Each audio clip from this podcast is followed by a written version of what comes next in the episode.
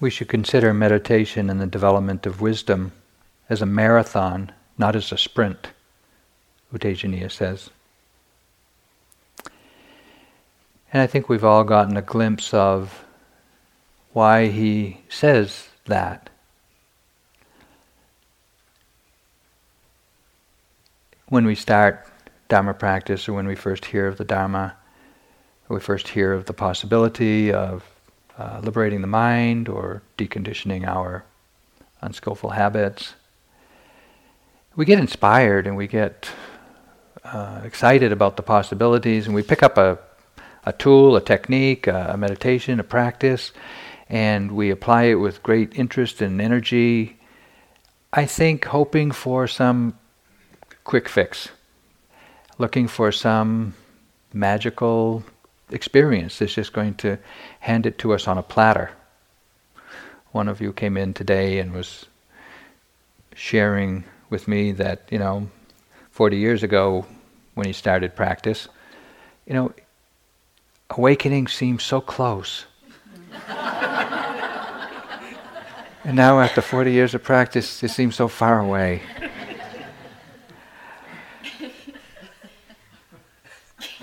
Uh, even a retreat like this can reveal that to you. So I want to uh, I want to speak about um,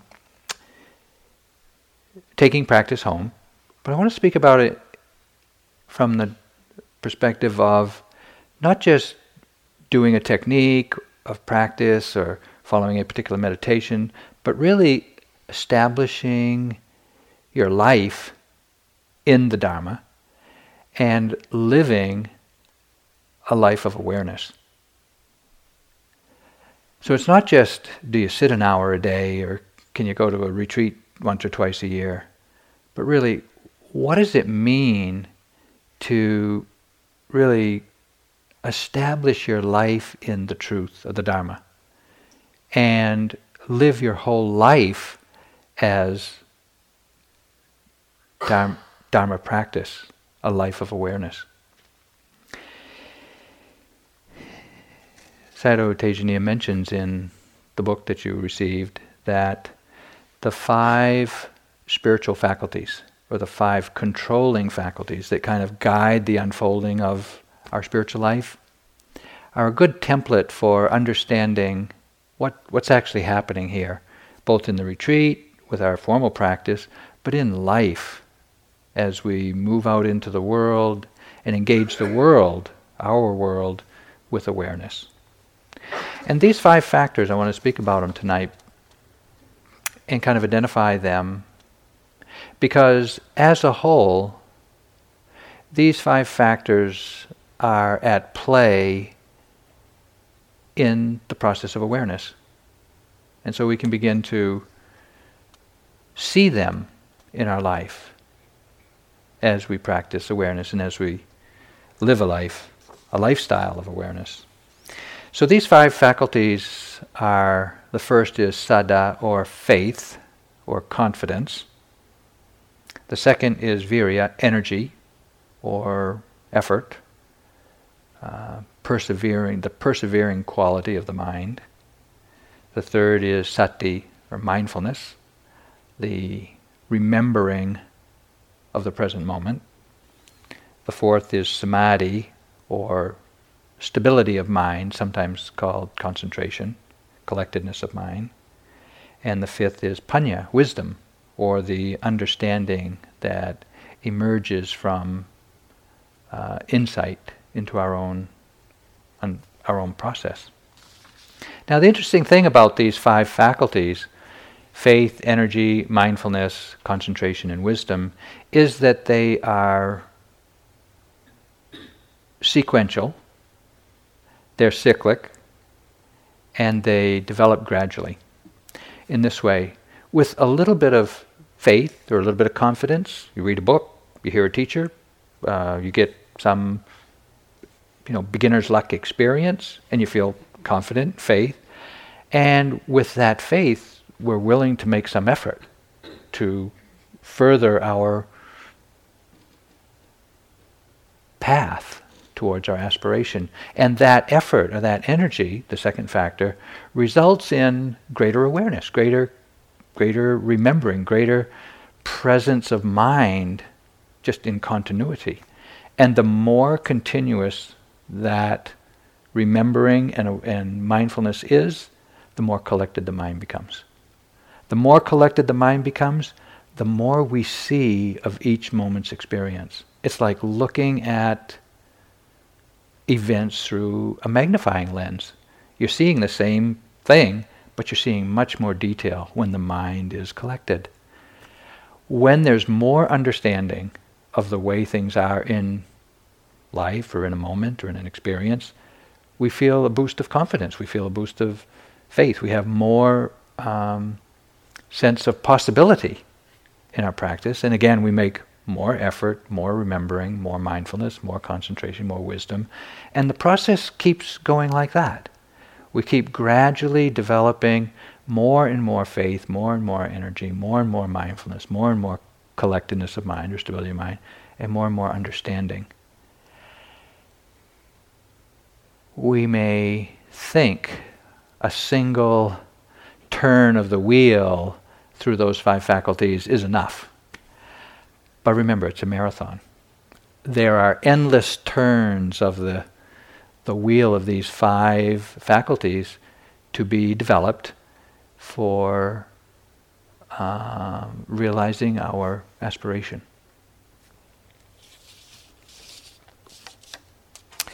So the first is saddha, or faith, confidence.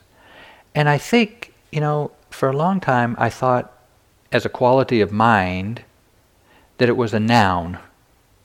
Like, oh, you either have it or you don't have it. It's a thing. It's a it's a a, a quality that you have. But now I understand that it's really a verb that faithing or having confidence in and, and having a process of confiding in is more is a more appropriate understanding of how this factor works in the mind. I think I made reference um, somewhere during the retreat to my first retreat. And, you know, I was, as I said, I was living in a commune in central Maine. Uh, it was a Grateful Dead Pink Floyd commune, partaking of the sacrament as often as we could. And uh, we, I, I, and another person there heard that there was going to be a, a, a mindfulness retreat nearby. And uh, we thought it was something like a resort. And so we went to this we went to this place at the appointed day and we walked in on the last two weeks of the first three month course. And everybody's walking around. Now there's fifty or sixty people been there for two and a half months practicing. We walked in to kind of do the last two weeks with them. They're all wrapped up in blankets, looking at the floor, not looking at us, not talking, not doing anything. We looked at the schedule on the on the meditation hall door. It said, "Wake up, four o'clock. You know, exercise, sit, walk, breakfast, sit, walk, sit, walk, lunch, sit, walk, sit, walk, sit, walk, tea. You know, sit, walk, seven thirty, talk, eight thirty, sit, walk. Further, further practice." We looked at each other and said, "Well, at least we get an hour to talk to each other." We didn't get an hour to talk to each other. We got an hour to listen to somebody else talk. Well, that's how naive we were. We didn't we didn't know anything, but we were there, so we we we did we did the retreat. Now, I don't know how it was for you, but I'd never read a Dharma book. I didn't have any interest in spirituality. I didn't know anybody who meditated. I didn't I didn't I knew Buddhism was a religion, but that's all I knew about it. I didn't know anything. And yet I heard the Dharma talks every night for 14 days, and it was as if I was hearing somebody articulate my mind and my understanding. It's like I heard it for the first time, and I felt I've always known this. This is what this is what I think. This is what I believe, although I'd never heard it before. And I won't deceive you. I suffered terribly during that retreat. I sat up back, leaned against the piano. My body was in screeching agony. My mind was going through detox. It was having a hell of a time. And it was just.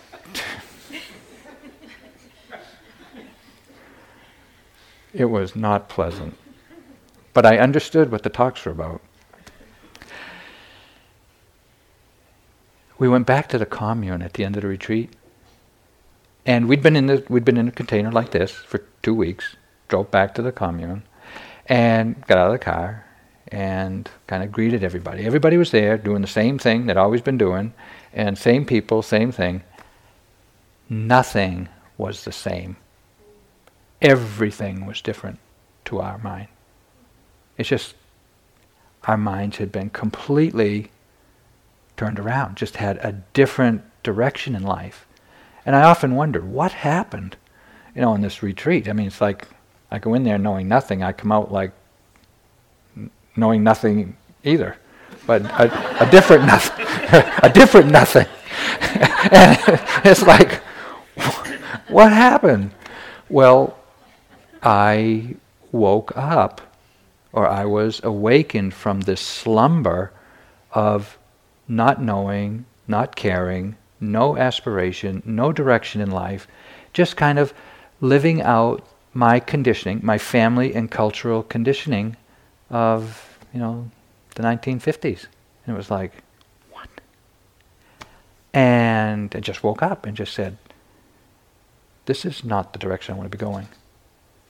Well, over the next seven years, doing retreats and just getting more invested in the Dharma and, and just coming here, because this place was purchased shortly after that first retreat, and spending a lot of time here. I was on staff for several years and on the board of directors and just did the whole thing here. It was really uh, cleaning up my act. It was really, you know, they, they, say, they say there's three pillars to the Dharma. To establish your life in the Dharma, to establish your life in the truth, you need to do these three practices. Dana, or generosity, Sila, or living ethically, and Bhavana, developing your mind. And those seven years were cleaning up my act. Just slowly, gradually, not out of any radical decision, but just out of doing more practice and following the lead of where my awareness took me, I just, you know, I just stopped doing drugs and stopped hanging around with people that were leading me in the wrong direction and just started hanging around with people who were interested in practicing and spent more time and just saw my whole life moving in the direction of meaningful friendships and meaningful, purposeful living in the direction of an aspiration that had been awoken on that first retreat. When I came to staff here, came on staff here the first, a couple of years after I did the first retreat. I came on staff. The first day I was working here, I was up in the attic of the Catskills over there, uh, insulate, putting insulation in the ceiling with uh, Rodney Smith, who was on staff at the time. And we were having a discussion. Now, I'd done one retreat, remember? We were having a discussion about Nibbana.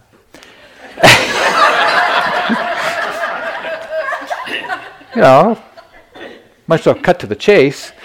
And uh, we had a discussion about the Nibbana, and I said to Rodney, he reminded me f- a few years ago, he said, that I said to him with utmost sincerity, adamantly, I have no doubt in this lifetime I'll realize the Dhamma.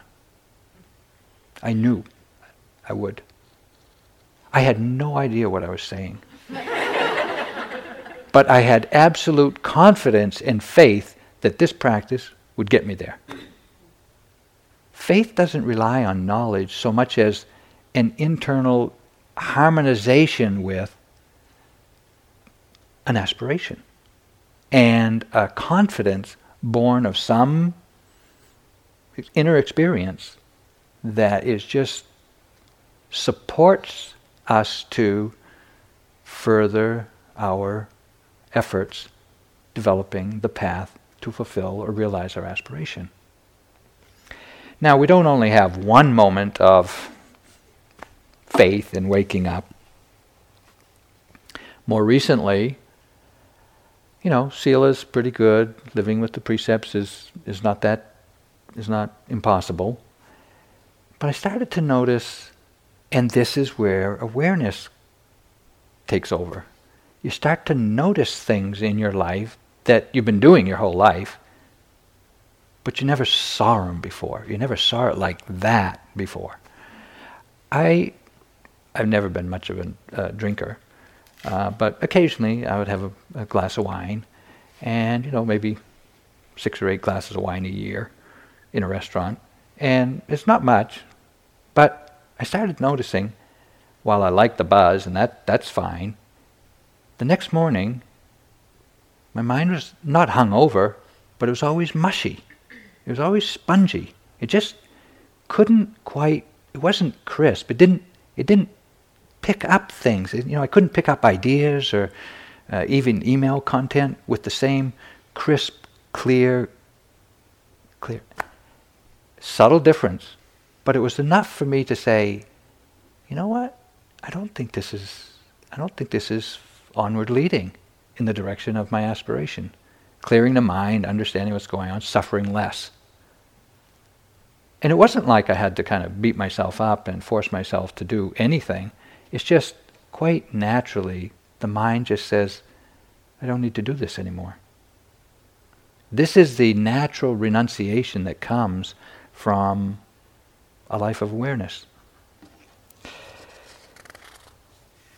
Quite naturally, in the course of awareness, developing awareness in our everyday activities, we look through our life. We, we go rummaging around in the attics of our life and we find these beliefs, behaviors, people, things that we don't need anymore, that just aren't serving us.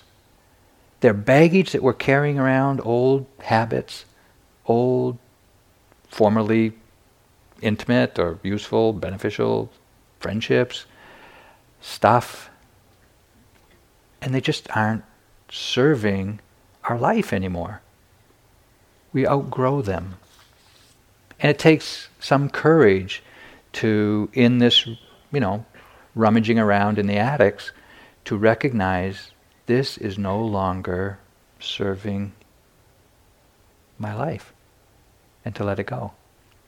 Not to throw it away, not out of aversion, not out of blame or anything. You just outgrow that which does not further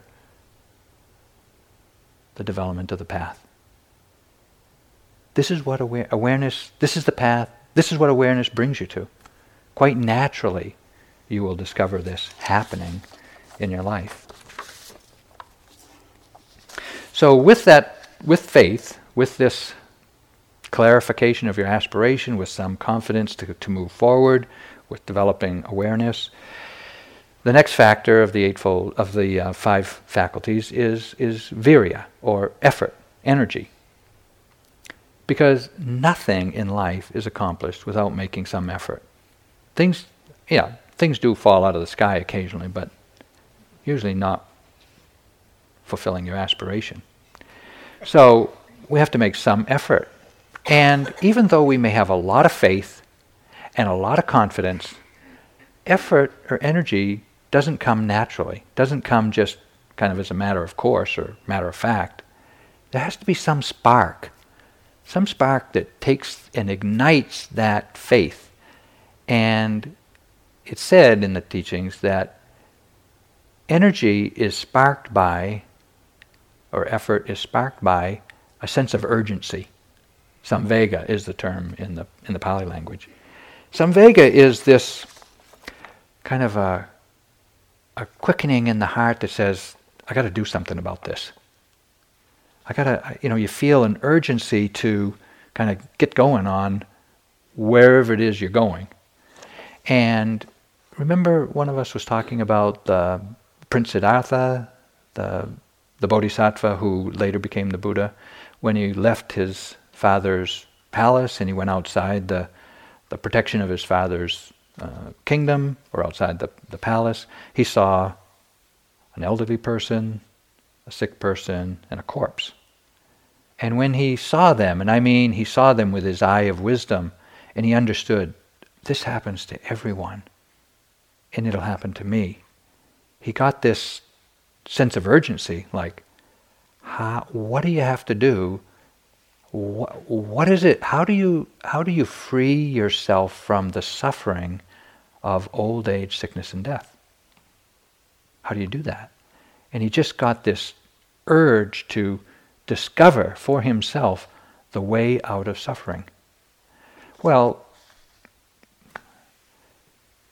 we may not see an old an old person, a corpse, and a sick person, but there's something that sparks us to come on a retreat, to undertake some practice, to do whatever it is we do in our uh, uh, to further our uh, aspiration and path. This kind of um, upsurge of intention, upsurge of urgency, upsurge of I kind of got to get on with the program here, also comes not only once, but comes many times in the course of our uh, developing of the path. And it, it, it comes in a grand form occasionally, but when we come on retreat, really the energy and the urgency is not so much a dramatic um, upsurge. It's something that Sayadaw Tejaniya says needs to be persevering. It's just keep going. Just be careful not to drop the ball.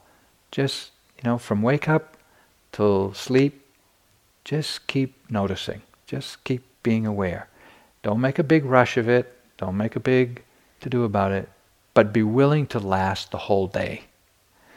It's said that the manifestation of energy, or the manifestation of virya, is non collapse. Okay? Now, this is, a, uh, this is a visual teaching I'm going to offer now, so you have to watch me. Non collapse or collapse is like this. You know, you're going along, breathing in, breathing out, breathing in, pain.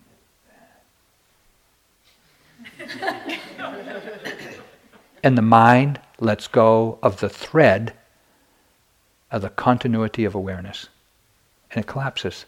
When the mind collapses, the defilements, the torments, they all rush in.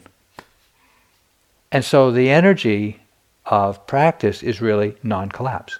It's just how to maintain the energy of the mind engaged knowingly, willingly, with each moment as it appears. And when you see that the mind gets frustrated or overwhelmed or uh, you know, entangled in some way, the mind loses its. It just kind of collapses. And it's often depicted in the body that's collapsed too, but it's really the mind just kind of dropping the ball of the present moment, not really following through. I noticed this a few years ago when I was in um, Portland. I was going to Portland pretty frequently to work with a group there several times a year. And I would stay in a hotel in town and get my meals in the restaurants there. And as is visible in any city, there were a tremendous amount of street people, homeless people, panhandlers in Portland. It was just unbelievable. I, I've always lived in the country. Panhandlers in the country don't don't make it, so they don't go there. I mean, so we don't see them. But it was like, God, I come out of the hotel and it's like I'd have to walk around many to get to a nearby restaurant. And I realized, awareness again, showing me the reality of the present moment, that I was upset. I, was, uh, I, I didn't like being around panhandlers and street people and I just didn't like being confronted with them, by them. I didn't want to have to deal with them. I was a little bit scared of them. Uh, you know, some of them were different looking uh, and different acting, and it was just it was just not pleasant. And I would, you know, cross the street to avoid them, but there'd be others over there, and it's, it's like, okay. Well, at some point, I realized, hey, they're just they're just doing their life. I'm suffering. I'm suffering. I'm the one who's upset, impatient, kind of a little bit afraid, don't understand what's going on, and we'd rather avoid, you know, just kind of be in denial that they're even there, just kind of walk down by and don't see them. And I said, This is suffering. I, I'm the one who's suffering. They're not going to change their life so I stop suffering. I got to do something about this. Oh, okay. So my awareness showed me that I was suffering, and the the the practice, the tool, the vehicle for non-suffering in that situation, I determined was being generous. Now, generosity is another. It's the first of the three pillars practices to be developed to establish your life in the truth, the Dharma. Dana, or generosity, Sila, cleaning up your ethical act, and, and Bhavana, developing the mind. So I said, okay, I'm going to make it a practice to meet and greet these street people, homeless people. That was not easy. But I just said, you know what? It's my suffering. I got to get a handle on this. So I would go down the street and I would just greet who was there. Just, how are you doing? How, how's it going today? And then eventually get to the, you know, wh- what do you need? Or what would you like? How can I help? And, you know, you get some really interesting conversations with people on the street when you really engage them. And, you know, what, what do you need? I need a quarter, or I need, you know, a bottle of beer, or I need a sandwich, or whatever. And I wasn't, in, I wasn't sitting in judgment of what they needed, I was just engaging them. And I would always offer some, you know, small financial token of support a dollar, two, five, sometimes a little more, just to kind of acknowledge my uh, recognition of their humanity. And even though it was a small gesture, it was a big gesture in my heart. And I, I realized something really, uh, really important for me. That all of those people, whatever their conditions in life, they're people. They have a heart. They have a life. They have a story. They're real. They're human. And in connecting with them, it became, for me, like a love fest. It's like I was so happy to meet them, to greet them, to hear their story, just, you know, for a minute, two, and to offer them something. And I got so happy and so non suffering from being willing to confront my own fear, confront my own judgment, confront my own unknowing. Who, who are these people? Because awareness showed me how much I was suffering. And I realized that, you know, whatever it is we give to a homeless person or a panhandler or anyone who's in need or who asks or who we see we want to help, what we give them is love. We give them the love of being recognized as a worthy human being to have, to, to just be there in their own space. It is, it's the simplest of gifts and it's the most meaningful of gifts to give. And yet, we avoid the opportunity so much of the time. Well, awareness will bring you out of the denial that there's suffering in your own heart around this topic, around this issue, around this behavior, around this condition in our life. And awareness will demand that you, if you want to stop suffering, you have to do something about it. The third, oh, one of my great spiritual teachers of the last century, Don Juan from uh, Carlos Castaneda's books, says this about energy. Carlos writes Don Juan had assured me that in order to accomplish the feat of making myself miserable, I had to work in a most intense fashion, and that it was absurd. I had now realized that I could work just the same in making myself complete and strong. The truth is in what one emphasizes, he said. We either make ourselves miserable or we make ourselves strong. The amount of work is the same. I can confirm that that is true. We have to work at making ourselves miserable.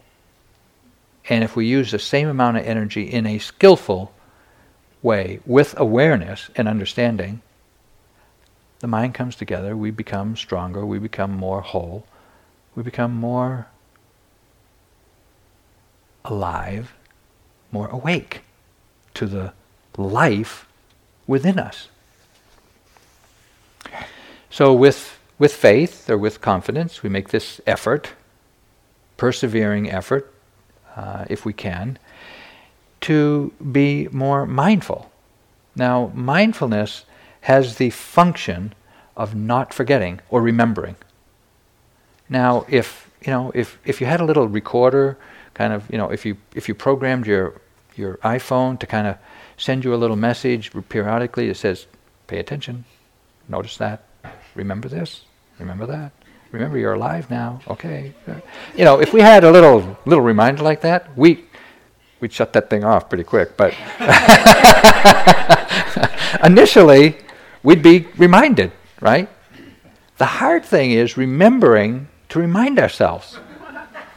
You know, so we, we, we, we give you as much as we can, but a large part of the, you know, time on retreats like this is internalizing the instruction so you can remind yourself.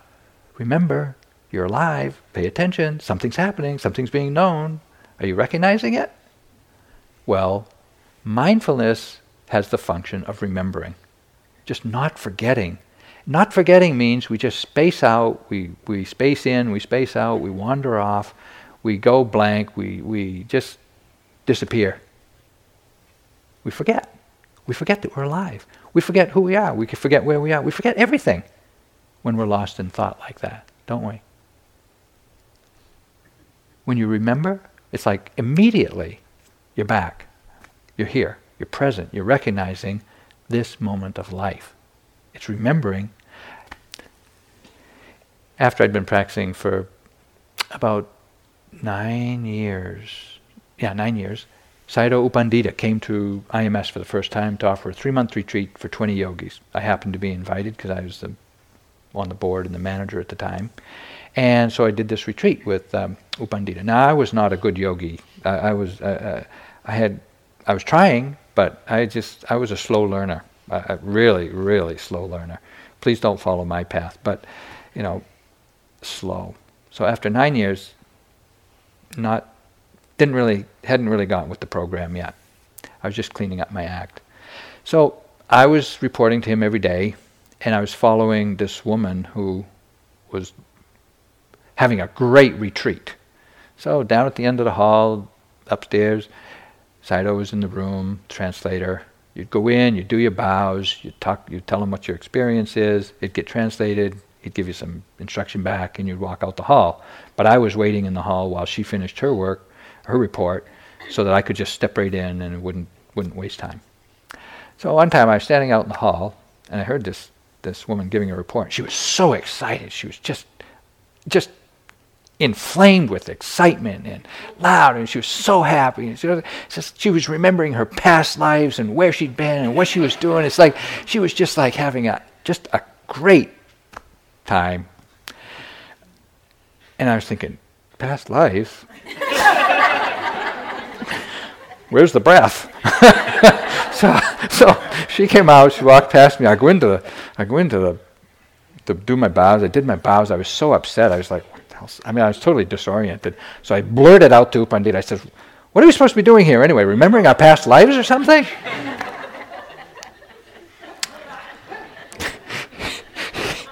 he looks at me very calmly. He said, No, remembering this life. That's it. All we're doing is trying to remember this life moment by moment. That's what mindfulness is. Well, it took a while. But what happens with this continuity of remembering is we start coming out of denial. And denial is not only a river in Egypt. Okay? Sorry. Okay. Denial is when you live with something day in, day out, and you don't recognize it. Personal story here. So I grew up in a household, kind of a dysfunctional household. Many of us do, for one reason or another. My father was an alcoholic and a drug addict, um, prescription drug addict, and maybe a little bit psychotic too, semi psychotic. And I lived with this fellow, and I saw him drink, and I saw him take pills, and I, I knew what the situation was, but I never understood it. I mean, I never really, I never really kind of got it. He passed away at a really young age. 20 years later, I'm sitting in the monastery in Burma, just doing my practice, and all of these memories of my father started coming into view. But now, because the mindfulness was so clear and so continuous, there was no there's no story about what I was seeing. Everything came into view and I saw clearly, understood what was going on. He was a drug addict and an alcoholic, and he was, you know, this was his life. Even though you live with it, we don't understand it. We don't understand that's what's happening. Something else has to come, come into the mind to, to understand. And it's this not forgetting. Because the sense doors take in, they see, they hear, everything. the mind is a perfect camcorder. Everything has been recorded and it's in your mind. But because we didn't have any wisdom or less wisdom, very little mindfulness, we didn't understand. We don't understand what's, what's going on. Until we develop mindfulness now through practice, and those memories come into view, and we see. Not only see, we understand. Oh, that's what was going on. That's what I was feeling at the time. We don't have any, there's no spin. Mindfulness is the anti spin factor of the mind. You can't convince yourself, you can't explain to yourself, you can't kind of rationalize your behavior. You see it as it really was, felt. This is the power of mindfulness. It will not let you deceive yourself any longer. And it's a powerful, powerful tool because there's a lot of stuff that has gone into our minds that We've had to explain away, we've had to rationalize away, we've had to pretend didn't exist, didn't happen, whatever it is. And when we cultivate this remembering and seeing things without any spin, without any explanation, we're going to get, we're going to see it, we're going to feel it, we're going to understand it as it really was. And it takes a tremendous um, willingness to suffer with awareness.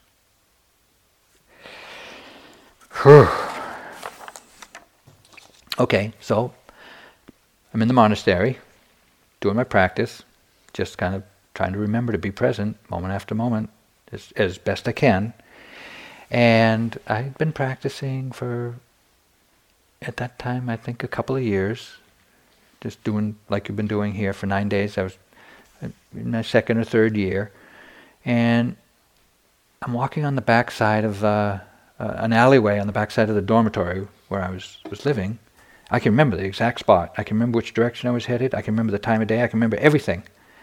But I saw something for the first time in my life. I saw this attitude or this um, behavior of self pity. I saw the mind saying, "Oh, poor me. Oh, poor me. I can't. I can't do this uh, oh poor me, I can't, I can't do this because you know I'm too old, I'm too stupid, whatever. And I saw this, and and and it, it was what led to the collapse, collapsing energy. Because when that when that when that thought or feeling, belief came into my mind, the mind would go, I give up, I give up. But I saw it. I said, wow, what is this? I've never felt that way. I was, I was still pretty young. And I was like, you know, really confident and energetic and, you know, full of myself. and uh, I saw this self pity, like, oh, poor me. Oh, it's kind of like whiny mind. Oh, poor me, I'm too stupid. I started practice too late. You know, blah, blah, blah, you know, and just stop. Pra- every time it, every time it arose, I stopped practice. My mind, my mind just stopped, stopped being mindful, and, and just gave up. But I'd never seen this before. But as I as I began to pay attention, I saw it a lot. And it's like I saw it so often, it was like I had to remind myself every time, you don't have to believe this. You don't have to believe this. You can see it as a habit of mind that if you don't see it, you'll buy into it. If you do see it, you don't buy into it. You just see it. And it goes by and you don't you don't collapse. You don't you don't believe it, you don't fall into it. I didn't have to spend my time denying it. No, no, no, I'm not stupid. I'm not too old. I'm not you don't have that's buying into it. But just to see, oh, here's a here's a thought that has been conditioned or a feeling that's been conditioned into my life. Who knows where? Somewhere back there. And I lived with it for at that point 38 years. I'd lived with a habit of mind for 38 years and never saw it. Never saw it. Never felt self pity before. And it just came into view so clear, and it was so obvious what was happening that I just put myself on this, notice it every time. And for a few weeks, month, I don't know how long, I would just catch it every time, just like choo, choo, choo, choo, every time. And it was a, a lot. I, did, I couldn't believe how much it arose or tried to arise. After some period of time, and I don't know when it was, it stopped arising. I haven't seen it since we can, through this remembering and through this clear seeing and understanding, we decondition those habits and we can actually uproot them from the mind. They don't come by. This is the path that we're on. This is the path of remembering and understanding, developing wisdom and understanding. That kind of remembering is part of the bhavana, or the development of mind, the third pillar of establishing the Dharma in our life, mindfulness, where we just remember with greater frequency and the mind gets developed. And this is what it means to develop the mind. You become more aware. So the fourth controlling faculty is samadhi or ekaggata. It means, it's often translated as concentration. I, I don't really like that, con- that word, it, it's misleading. But it really means collectedness of mind, and it's experienced as stability of mind.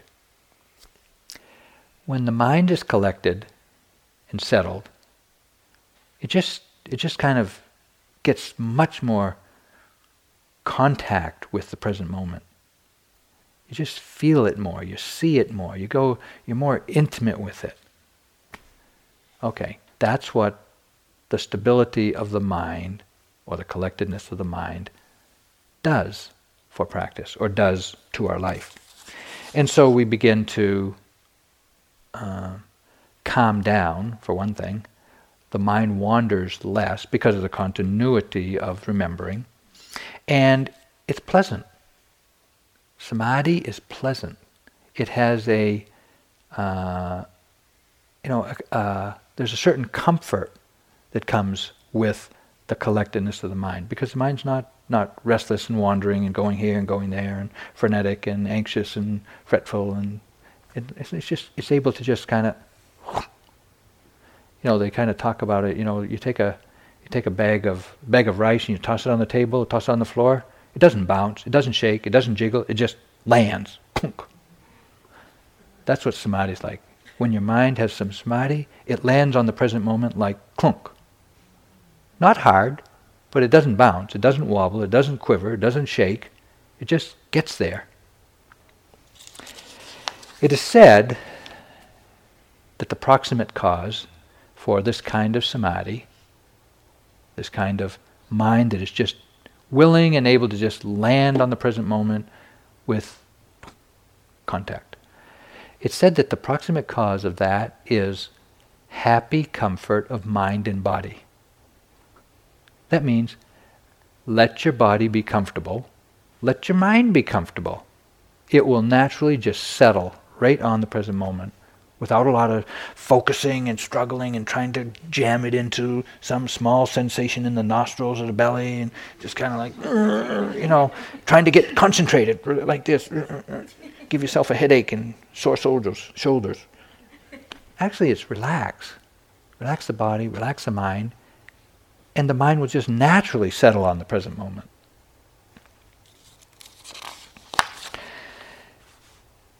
The concentrated mind or the collected mind, the mind with samadhi, happens due to the continuity of remembering, not the size of the object that you're tending to.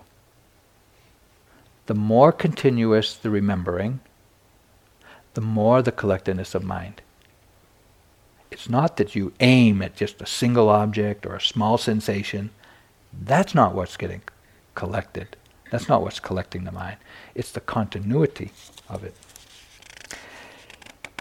So when we, in Vipassana practice, develop this continuity and this collectedness of mind and this stability of mind, where you don't shake, you don't vibrate, you don't walk, you don't rattle, you don't, you're just there. It allows the mind to be very open, very accommodating, whatever's happening because the mind's not shaking. The mind's not not getting into panic, not getting agitated.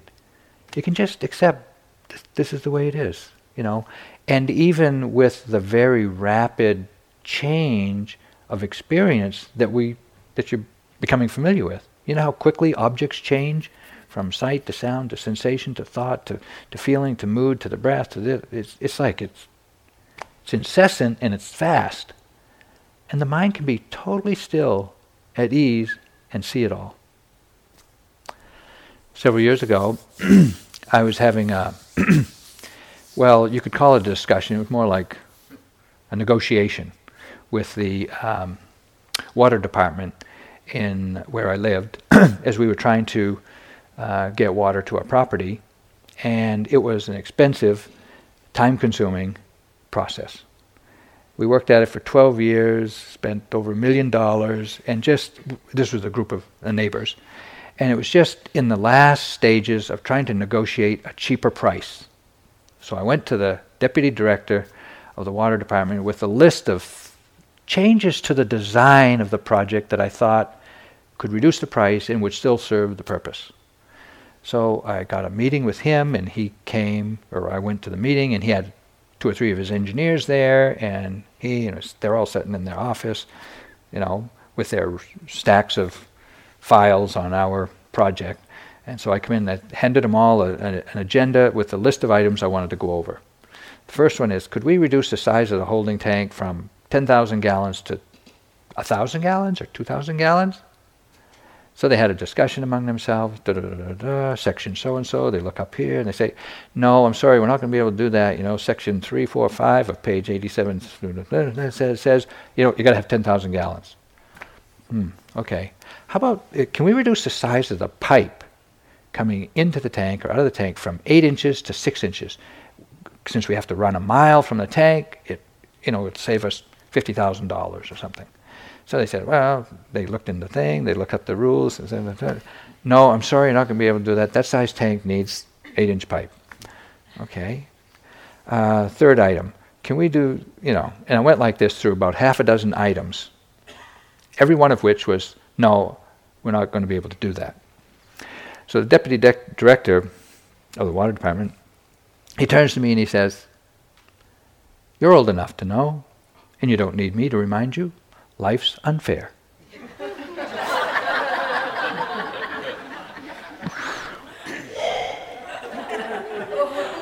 okay. Good thing I've been practicing for 30 years. Because in, in a moment, in a split second, my mind just scrolled through swearing, shock, surprise, shame, embarrassment, anger, fear, resolve, impatience. It just just scrolled through. I just sitting there like stunned, like, come on, did he just say that?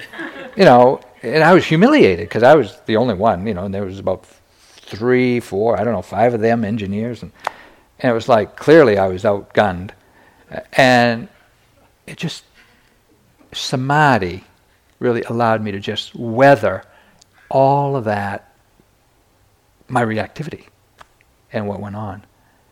And it took it took took a little while. I don't think I said anything. It seemed like it was about for about two hours, but it was really just about thirty seconds probably. Didn't say anything. And finally my mind arrived, you know, the stuff that was scrolling through my mind. One of the things that came up in my mind eventually was, oh, this can be dealt with. And when it did, I saw that, dropped in, the mind just settled. It was like, oh, this can be dealt with. Okay, number seven. How about, can we do this? Can we do that? No, no, no, no. But the mind was totally accepting, not shaken, not wobbling, not reacting to what happened because of samadhi the calmness, the stability of the mind to be with the way things really are. And not kind of look for some other way out or in denial or trying to avoid anything. Just being present with this is the way it is. This is the way things have come to be. Just like that. And the mind can be with it if it has this stability of mind. So this stability of mind, this, this fourth factor, is, is, is what we most seek in our meditation, is feeling calm in the, in the midst of the upheaval of our, of our life and of our mind. But with this stability of mind, we begin to really understand this is the way it is. This is the way things have come to be. We understand how things have come to be the way, the way they are. And we're able to live in alignment with the truth of what is known. This is what we've been doing here. Trying to recognize the way things are in our body, in our mind, in our moving about here, and to live in alignment with it. To not deny it, to not avoid it, to not minimize it, to not try to escape it, to not get kind of reactive to it, but just to be with it. And when we're able to be with it, we deeply, deeply understand that this is the way it is, it can be dealt with, and we can live at peace within our own mind and within our you know, neighborhoods, if you will, when we're out in life. I saw this really clearly when I was invited to visit uh, Min Sayadaw. Some, some I'd been in Burma for five years. I was about to leave and come back to the States, and a couple of Burmese women said, "You got to meet our teacher. You got to meet our teacher." Every Burmese family has a, a, a monk, an elder monk that is kind of like the family therapist, the family counselor, the family babysitter, whatever. It's just like the one, the, the, the spiritual leader of the of the family. And I'd I'd met a lot of them when I was in Burma for that time, and I wasn't really particularly interested. But they said, "Oh, you you you got to meet our teacher." So I said, all right, all right. So on the appointed day, we went. They came and picked me up. We drove through the suburbs to get to uh, North Okkalapa, a suburb of Rangoon. And on the way, they told me about their teacher. Their teacher had been uh, the meditation master at the meditation center where I was then staying. He'd been there for 10 years, and when it first opened in 1949. And after he'd been there 10 years, he got permission to leave, and he went to what was then the outskirts of Rangoon, got a small piece of property, a couple of acres, built a monastery for himself. Lived very simply, uh, just wooden buildings, didn't have electricity, phone for a long time, no concrete buildings, just wooden shacks. And he said that, that they were telling me that he, he wouldn't allow fancy buildings to be built. He wouldn't, for a long time, he wouldn't allow electricity. He was just living very simply. So we went to see him. And indeed, he was, the, the place was very simple uh, quiet, cool, because it didn't cut down the trees, and there was a few, just a few monks there, half a dozen, six or eight monks, and uh, several several elderly women who who had done with their family domestic responsibilities that lived in a kind of a hostel for women there, and it was just really pleasant.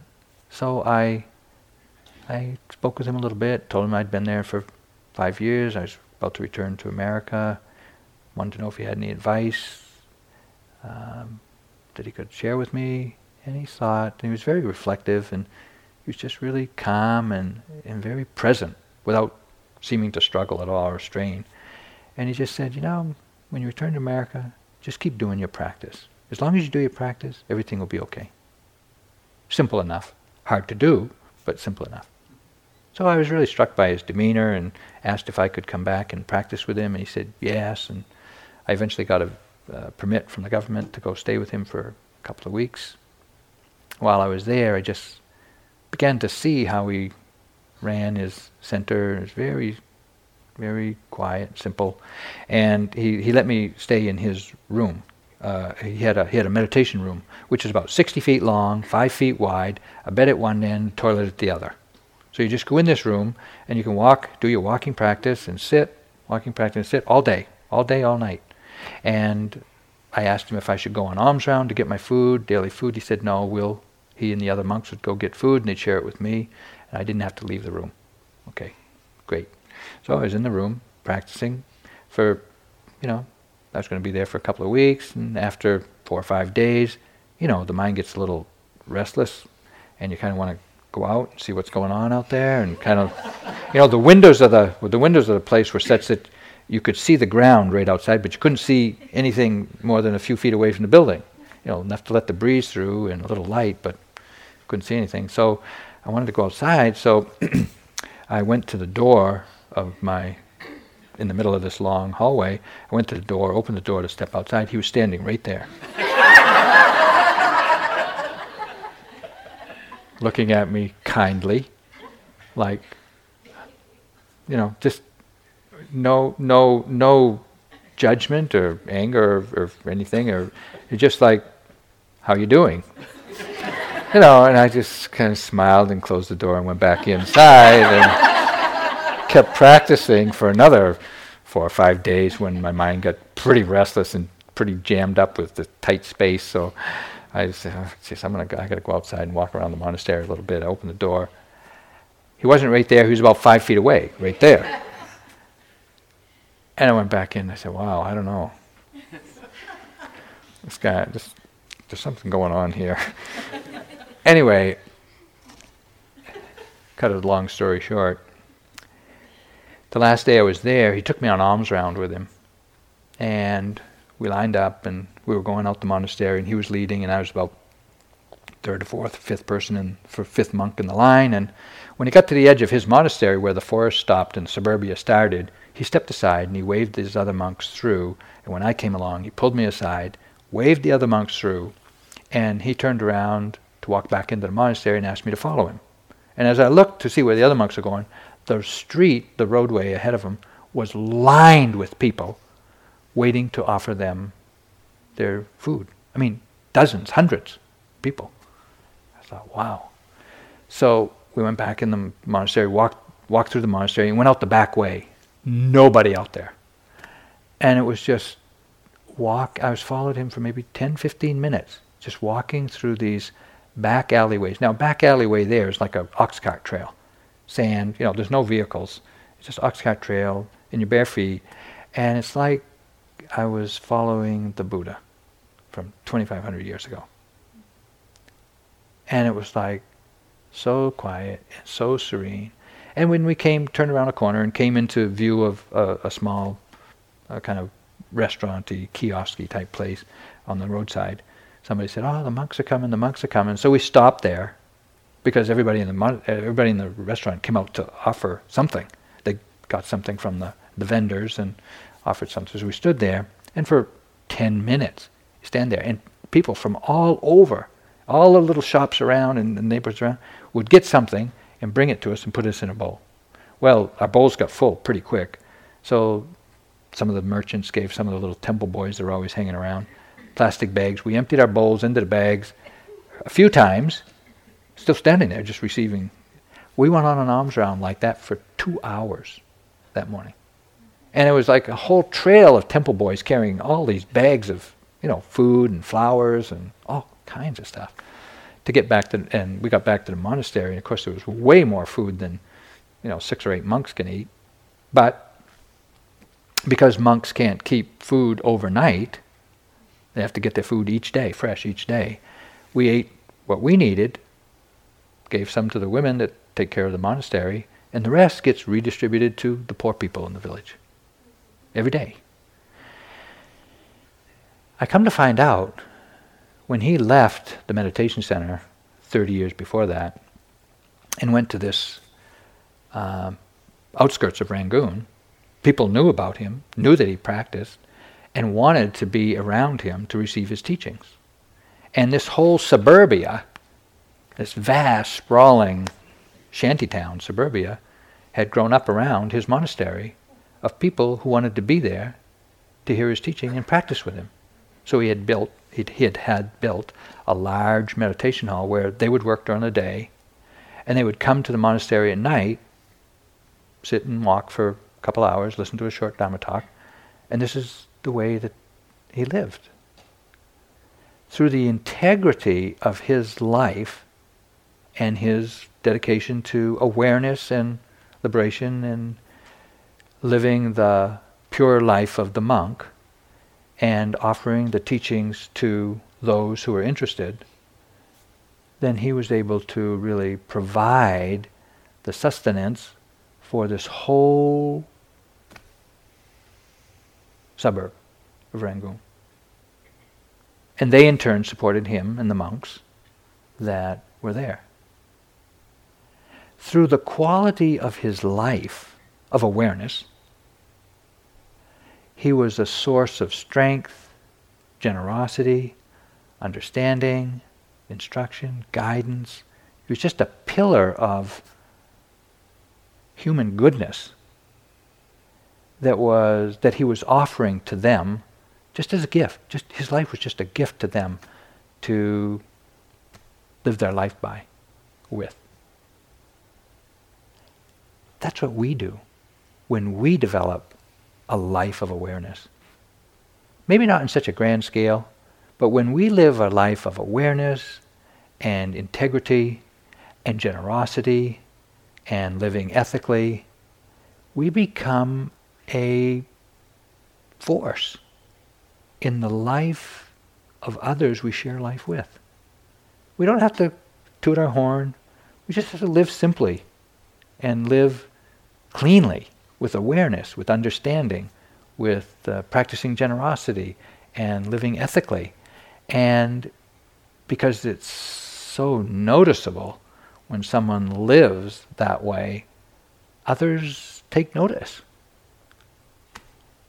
We're not only affected by those who are bad hats and you know difficult to live with, we're also affected deeply by those who are very um, kind, generous, compassionate, understanding, patient.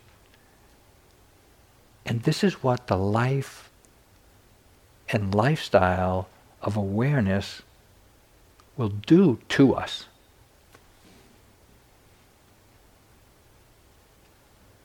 As long as we practice awareness, as long as we develop these five faculties, these five guiding or spiritual faculties, we too will become a force of goodness by just by just by being a good human being and sharing our life with others. So our practice here, even though it's been struggling with knee pain and restless mind and you know whinging and whining, this is the direction we're going with this practice. To develop the strength of mind to not collapse in the face of challenges and difficulties and pain of one sort or another, but to persevere, to have faith, to grow in understanding, and to let that just be the direction of our life. This is a good way to live. As Sayadaw Tejaniya says, when your understanding of the true nature of things grows, your values in life will change. When your values change, your priorities change as well. And through such understanding, you will naturally practice more. And this will help you to do well in life. This will help you to do well in life. So let's just sit and let the words quiet down.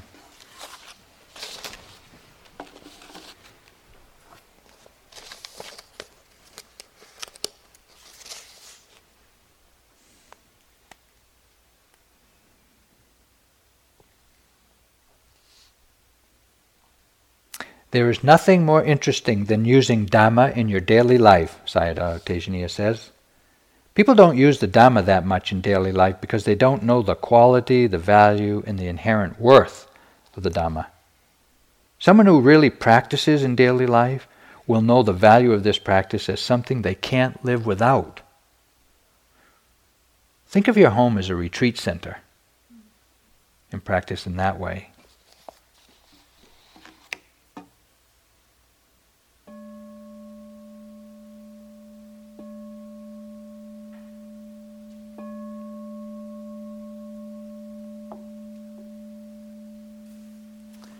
So thank you for listening to the Dhamma.